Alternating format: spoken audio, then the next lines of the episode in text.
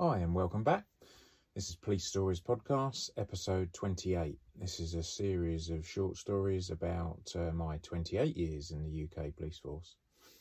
Thanks for coming back, or welcome if this is your first time, and Happy New Year. First one of the new year for me. Hope you had a, a good time.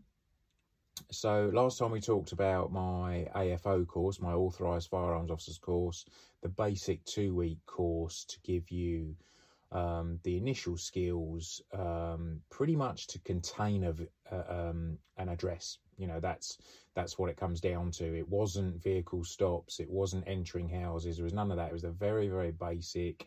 Go to an address where there's an armed suspect and and put on a, you know, a containment, and then wait for the big boys to arrive, the specialist firearms officers, the SFOs who would take over and then potentially deal with suspects either calling them out or maybe entering the property. Although, again, as we discussed last week, that is very much a, a last resort um, in the UK.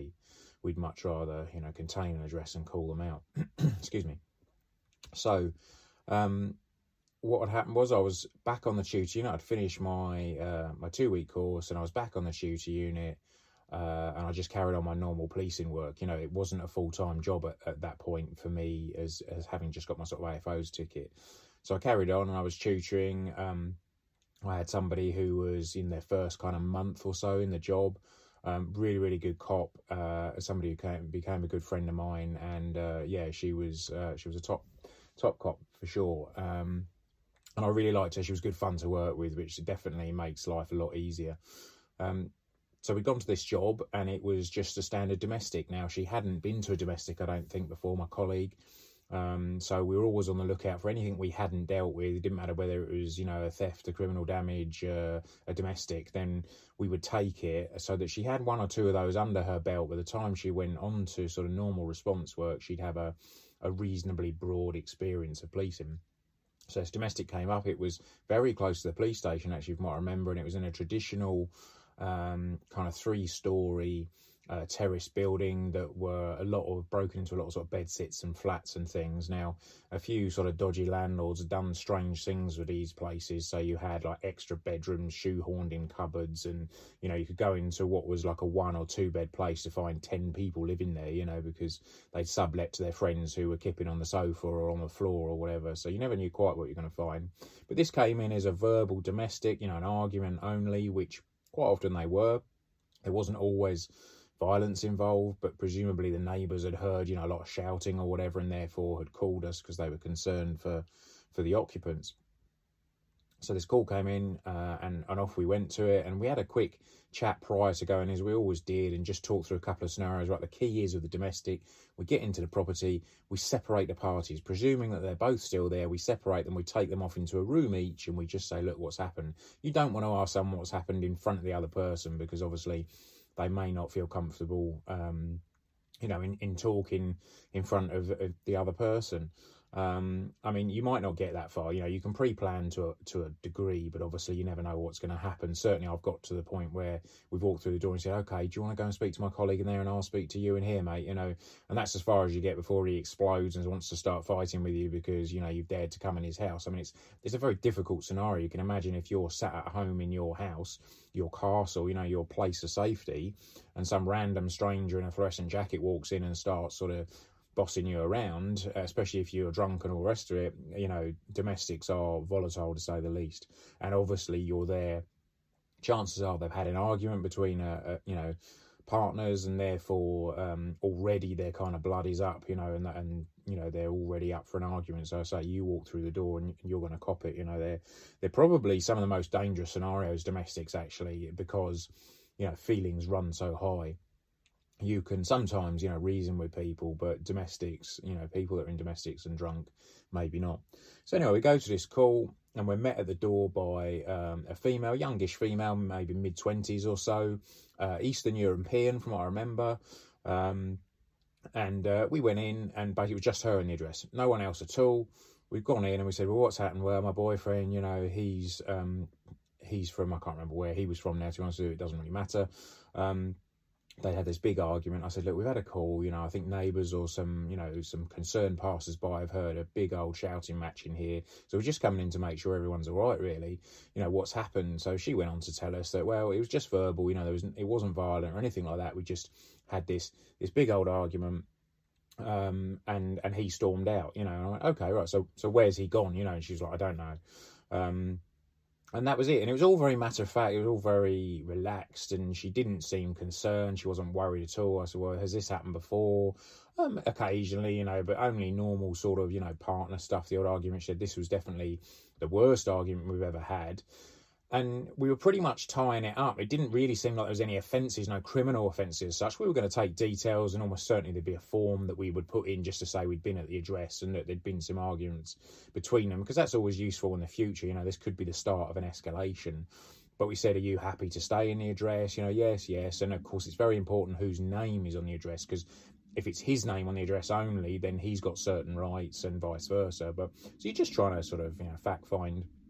Um, and and it you know I left my my colleague there who was with me. I said, well, let's just get the details of, of both parties. You know, so she started taking the details in her notebooks. We were still on pens and paper in those days, and um, just towards the end of it, and she she just calmly and very relaxed and matter of factly said, um, and then you know uh, he got the gun out, you know, pointed the gun at me and, and said that he would kill me, you know, and you're like, sorry, hang on a sec, stop, what, what, you know, you didn't mention this before, you said it was just a verbal argument. Oh yeah, yeah, it was just verbal, yeah, um, but then he he got the gun out, you know, which I'm pretty sure is real, uh, you know, and put it in my face and said that he'd kill me. And we both looked at each other, me and my colleague, and were a bit taken aback. We are like, okay, right, you haven't mentioned this. This does put a different slant on it somewhat. So, okay. And so just to clarify, when you said, and he's gone, I take it he's left the property. And she looked at me sort of like I was mad and was like, no, no, he's not. Um, he's not left the property. And I said, but we've been in this property now for about, you know, five minutes or so. Um, but as, to, as, far as we're aware, there's no one else there, and she's not mentioned it at all. So she said that he'd gone, and uh, I said, so so just to clarify, he's not left the property. Where is he then? Where is he now?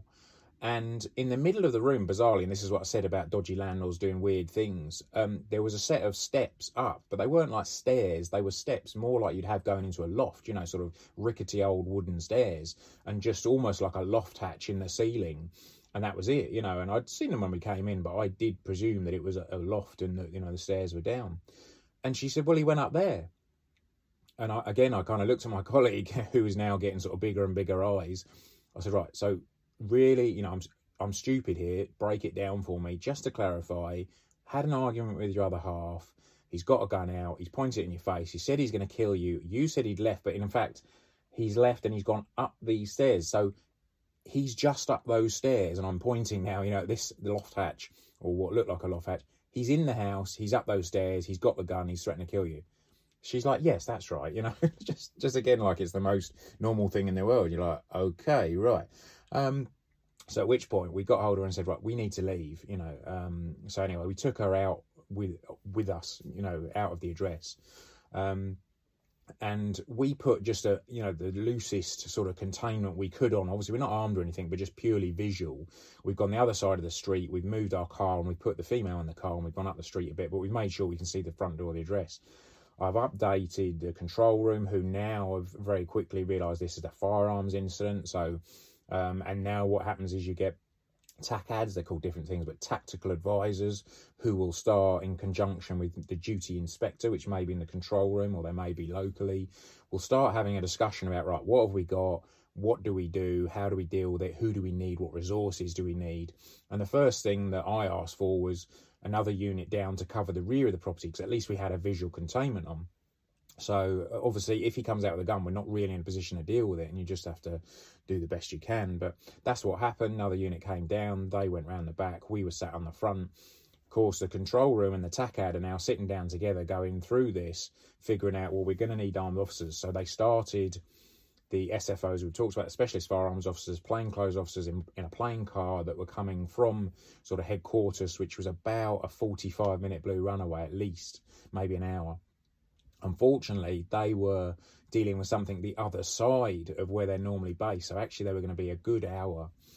Um, so the control room were then looking at who did they have locally that was a county AFO, someone uh, like me, in fact, and I'd just done the course, obviously. And they said, okay, right, um, we're going to send someone else down to replace you on the visual containment. You uh, go back to the NIC and speak to the, the duty inspector who's back there. So, in the time it took for me to get back there, and there was another colleague of mine, because remember what you said, armed officers always need to work in pairs. Um, there was another person who was a county AFO who was on duty and uh, he'd already been asked to return to Nick as well. So both of us were heading back for the police station. And I must admit, at this point, as I was driving back, it was very close. As say, about a five minute drive, I was thinking, this this could actually happen. This could be an armed job because we're both county AFOs. We're trained. They're going to need to contain that until the SFOs get here. And I was thinking, Christ, you know, I might actually get armed here. You know, I was actually a little bit nervous about it because it's one thing to do a course, but to think that actually you're going to be firstly armed and secondly, you know, you could literally be pointing guns at people. That's quite a scary thought, no matter what training you've done, especially for the first time. So we headed back up, and sure enough, as I think I explained last week, and you may need to go back last to last week's episode if you haven't heard it, episode 27, talk through the process. But basically, at that point, there was some weapons, some police firearms held at the police station, and they were in a safe in the inspector's office. And when a scenario like this came up, county AFOs like myself would be called to go back. And we attended uh, the office with the inspector who opened up the safe. And then basically he got out the two MP5s, a Heckler Koch MP5s, 9mm carbine short rifles um, with 30 rounds of ammunition, two 15 round mags. And he issued them to us. Now, he wasn't an AFO, so he literally just signed the weapons across to us and then said, you know, you've had the training, you're AFOs, I'll leave you to arm up or do whatever you've got to do. So we had a bit of a procedure for this at the time. Now they use what's called unloading bags. They're specialist ballistic bags that you would point the um, the barrel in when you're loading the weapon and making it ready because, uh, i.e., cocking the weapon. Because if you were to have an ND, a negligent, negligent, it's easy for me to say it, negligent discharge at that point, the ballistic bag would contain that uh, that bullet effectively. It wouldn't then travel through the floor and hit your sergeant in the head, um, much as he might have been frustrating at times. But um, you know, it would contain that. So that was a safe way to do it. But we didn't have that at that time. That wasn't sort of thought of or any of the procedures. So we basically uh, put the magazines in the weapons, cocked the weapons, safety catches on safe, and that was us loaded, made ready. Um, we had a quick conflab between us about what we were going to do. And like I said last week, um, we would have to split ourselves probably um, and and go sort of front and back of the property with an unarmed officer each, who would become our sort of unarmed option. Because again, like we discussed last week, you need that option um, that should someone come out but doesn't present a firearms threat, then you need to be able to deal with them. So we went down to the property, and uh, when we looked at it, uh, it was very difficult uh, to contain with two of us, even with unarmed cops. So we had the choice of we either separate, and the problem is because it was a long row of terraces, if something happens out the back, um, and either me or my colleague are at the back of the address, it was going to take us, you know, kind of five minutes at least to get round to support them, which wasn't ideal. Um, so we kind of put this decision up uh, to the inspector. We were pretty happy um, that perhaps we should stay together on the front of the address as the most likely um, way of leaving the property because in actual fact having spoken to the woman further she said that they never locked they never left the property through the back door and that it was locked and there was some issue around the key you know it was very stiff and they couldn't get the lock to undo i mean very unsafe in terms of fire or whatever but really helped us on this day because it very much narrowed down his options and he was most likely to come out the front of the address so the decision was made between us and the inspector and the sergeants and what have you, and the tactical advisor that we would stay at the front of the property, the two armed officers together. We both had MP5s, but we had to nominate one of us to stay with the firearm and the other one to become the sort of less than lethal option to deal with this armed threat should it present itself. And again, we, we took up a position on the corner of the the street. There was a street opposite. Um, we were sort of tucked away out of sight on the corner, but so that we had a really good diagonal view um, of the uh, the front door. Now we obviously we were covering it as best we could, but should he come out of the property down the stairs, there was a series of steps, about a dozen steps from the front door down to the street level. Had he come out of the property and turned left, he'd have sort of been walking away from us, which is never ideal. but there was unarmed cops down the end of that street. I mean, it was a mess, quite frankly, because had he walked towards the unarmed officers, we'd have been behind him. It would have been very difficult to stop him. He's walking towards unarmed cops, but you know, hey, this is this is what you have to do. You have to adapt. You have to do what you can. Of course, it wasn't ideal just to have the two of us. Uh, my colleague had been um, trained for about, I think, a year maybe, but he'd never had an armed job because they really were quite unusual. Um, so for me to get deployed as an AFO within sort of two weeks of the course was, I suppose, good and bad. It, it got it out of the way, um, but you know he wasn't exactly looking at me as an as an experienced armed officer, um, and I certainly thought of him as the, as the senior cop in that respect. Um, but anyway, we had a discussion and we decided that I would stay with the firearms I would keep the armed cover on, and that should he come out, um, and then you you decide kind of ideally who's who's going to do the talking, uh, because you need one sort of talking, and and one um, you know keeping that arm cover on. But having said that, for me on the occasion we talked about it and we decided I would also do the verbals. I would do the shouting at him um, should he come out, um, because the problem is if my colleague who's unarmed and I'm pointing my MP5 at him, he's shouting, you know, do this, do that. As an as the armed cop, I might not want him to do that. It might not be clear what is going to happen. So I said to him, look, I'll do the verbals if he comes out. And we talked through a few scenarios. I said, I'll do the verbals. I'll do the arm cover and I will talk you forward and you will, you know, have baton drawn because I don't think there was tasers at that point or spray. It was just a baton. That was it. So you'll do the unarmed stuff, you'll go forward and do the handcuffing. And even that is um, quite uh, specific because obviously you're trying to keep arm cover on, but now you've got your colleague walking right up to this person, putting hands on. And the very obvious thing without thinking is that you would lean across him and put cuffs on. But what you're doing is putting yourself between me and him. Now, at that point, if he produces a firearm and I have to sort of engage that threat, um, obviously my colleagues in the way. So again, uh, during the course, one of the things you really practice is kind of handcuffing at arm's reach, so that bit, literally just your arm is out handcuffing this person without getting yourself in the line of fire.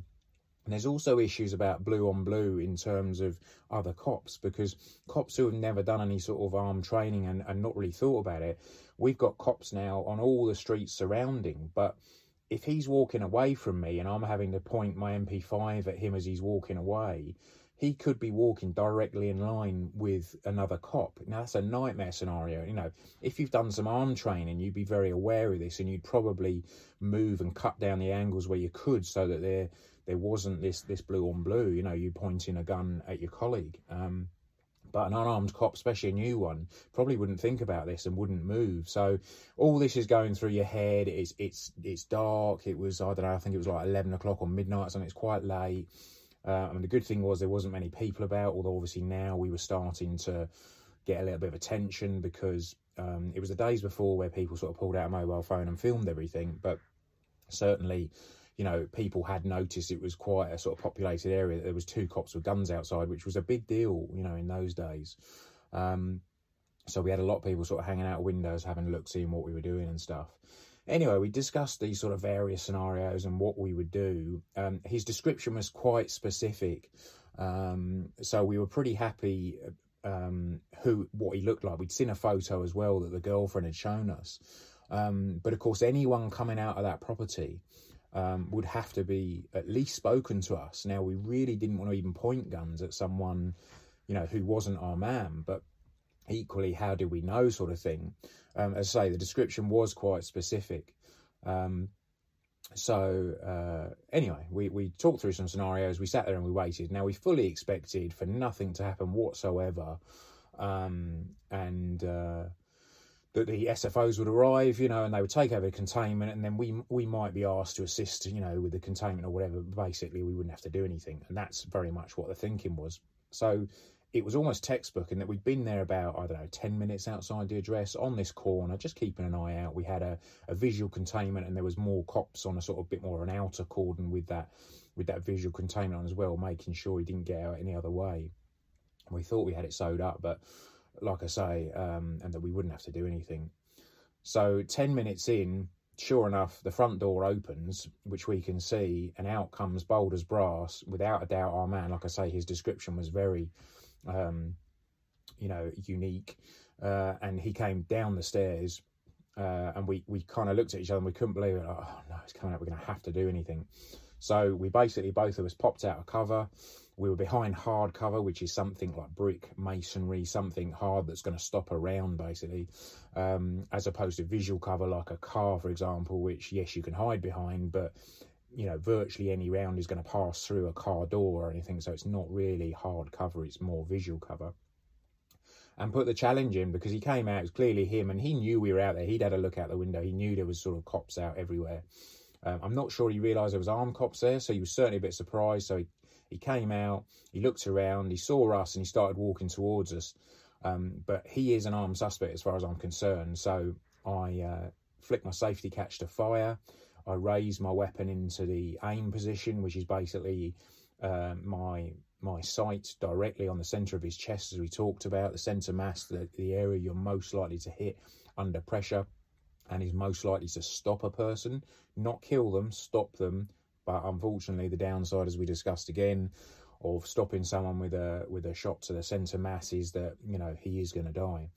So safety catch on fire, finger on the trigger, I'm loaded, made ready. So all I've got to do is pull that trigger. But at the time, I've also got to make sure that I'm never ever moving with my finger on the trigger. I, I maintain that sight picture and that I'm still keeping the bead, you know, the sight of the weapon on the centre of his chest. And I'm shouting out to him the challenge, you know, arm police, stand still. Obviously, a lot more uh, aggressively and louder than I'm saying now, but uh, I'm armed police, stand still, show me your hands. And he's come out already with his hands up in a sort of classic position. I can see his palms of his hands, they're facing towards me.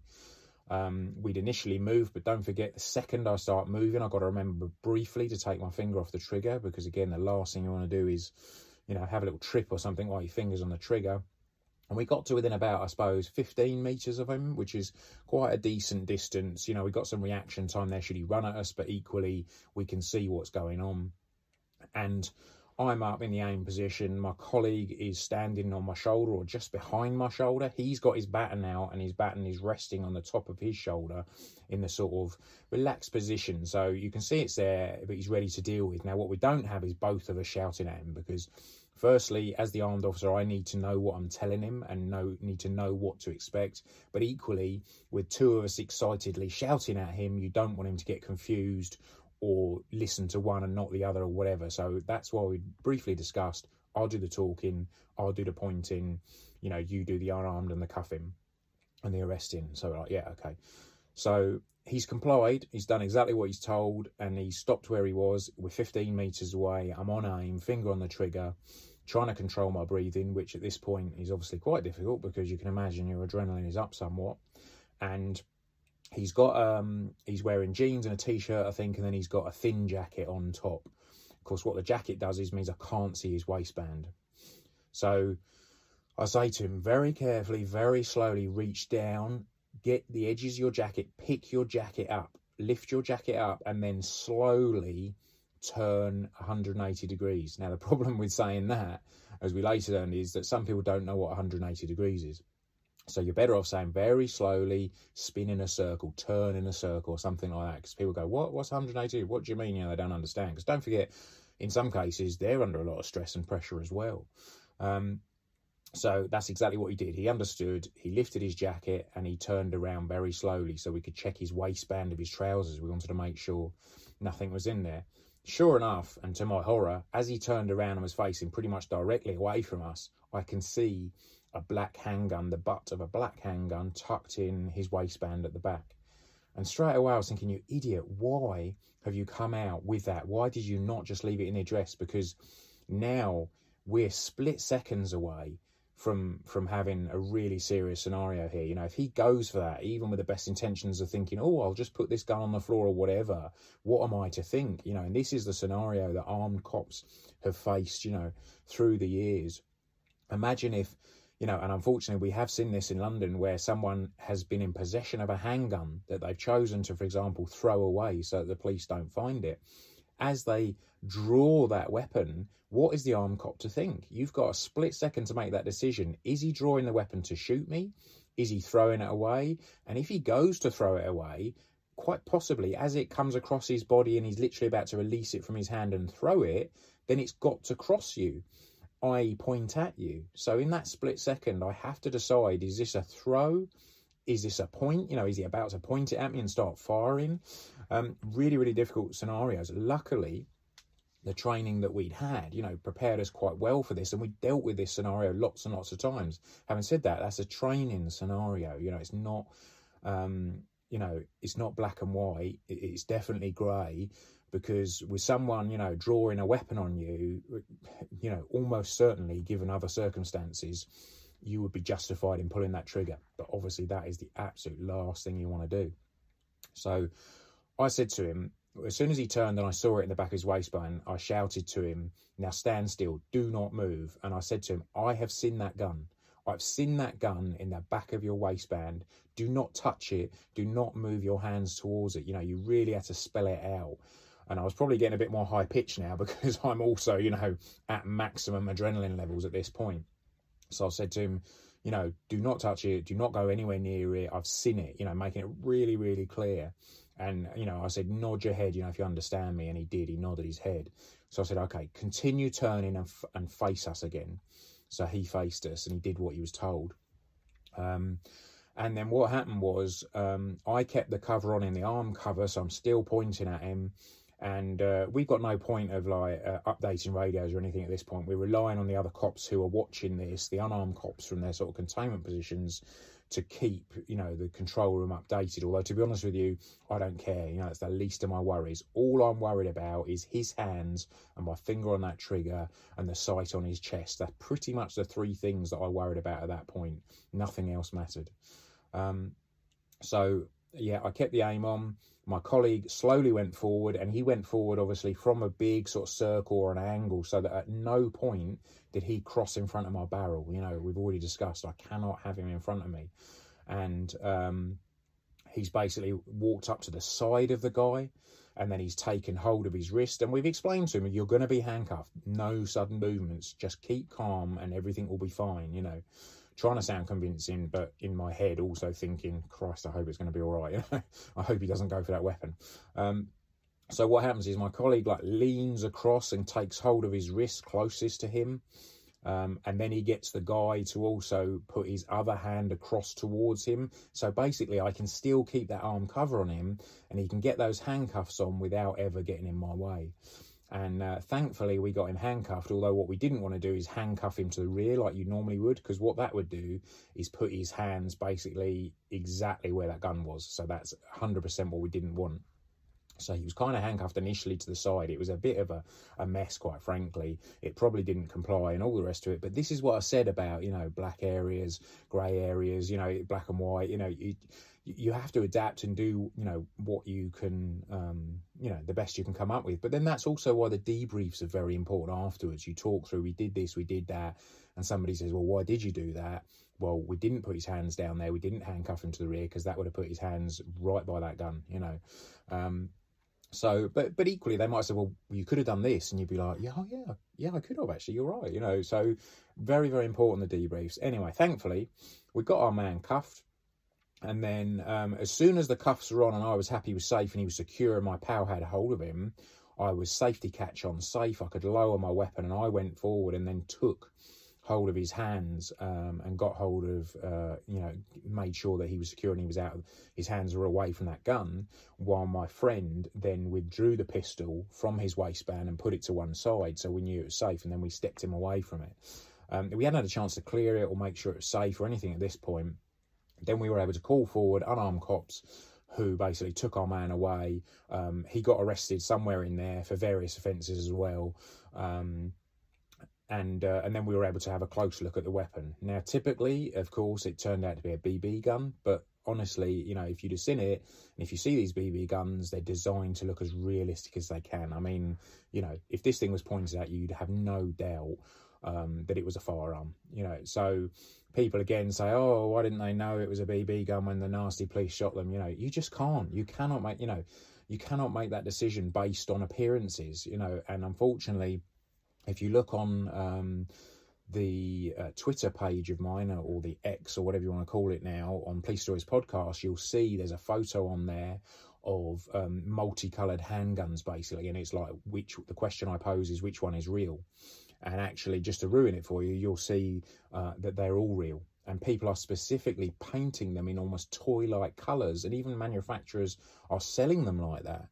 Um, so you know you cannot base it on um, on colours and things because there's been some criticism for again the nasty police armed police dealing with you know kids with toy guns well you know 14 year olds are sort of six foot and and 15 stone and if they point a coloured gun at me and i'm armed i'm definitely you know going to be uh, very very twitchy to say the least so never an easy job and this is why a lot of cops you know don't don't want to do it basically um, but anyway thankfully it was pretty much textbook you know, we put the containment on, he came out, um, he was secured, we got the weapon back. Yes, it was a BB. Um, he ended up getting charged with, you know, threatening uh, his partner with the handgun. Um, and and it was all done and dusted. You know, it was fantastic. And pretty much as he was being led away, this plain car came screaming up the road on blues and twos, um, screeched, and and the you know the heavy mob you know came running out, which was the SFOs, the specialist firearms officers that had just arrived on scene. And we're like, right, brief us, we're taking over, you know, and we were like, oh, well, it's job done, you know, he's been lifted, he's handcuffed, the weapon's been seized, it's down there, we've had a look, it's a BB gun, you know, that's it, there's kind of nothing for you. And the look on their face to say that they were disheartened would be an understatement, you know, because equally, you know, they like dealing with with jobs themselves, of course. So um, but whether it did me any favours going forward, whether I got remembered uh, in future, and you know, because I ended up ultimately as a specialist firearms officer on that unit, working with those same people that turned up. So whether perhaps it, you know, put us in or put me in good stead, you know, and, and maybe made them remember me for good reasons, and then perhaps it perhaps it helped. I don't know. Anyway, first armed incident. Uh, I was very glad to get it under my belt, and going forward we'll uh, we'll look at some more stories. Okay, thanks very much for listening. Take it easy. Speak to you soon. Cheers. Bye.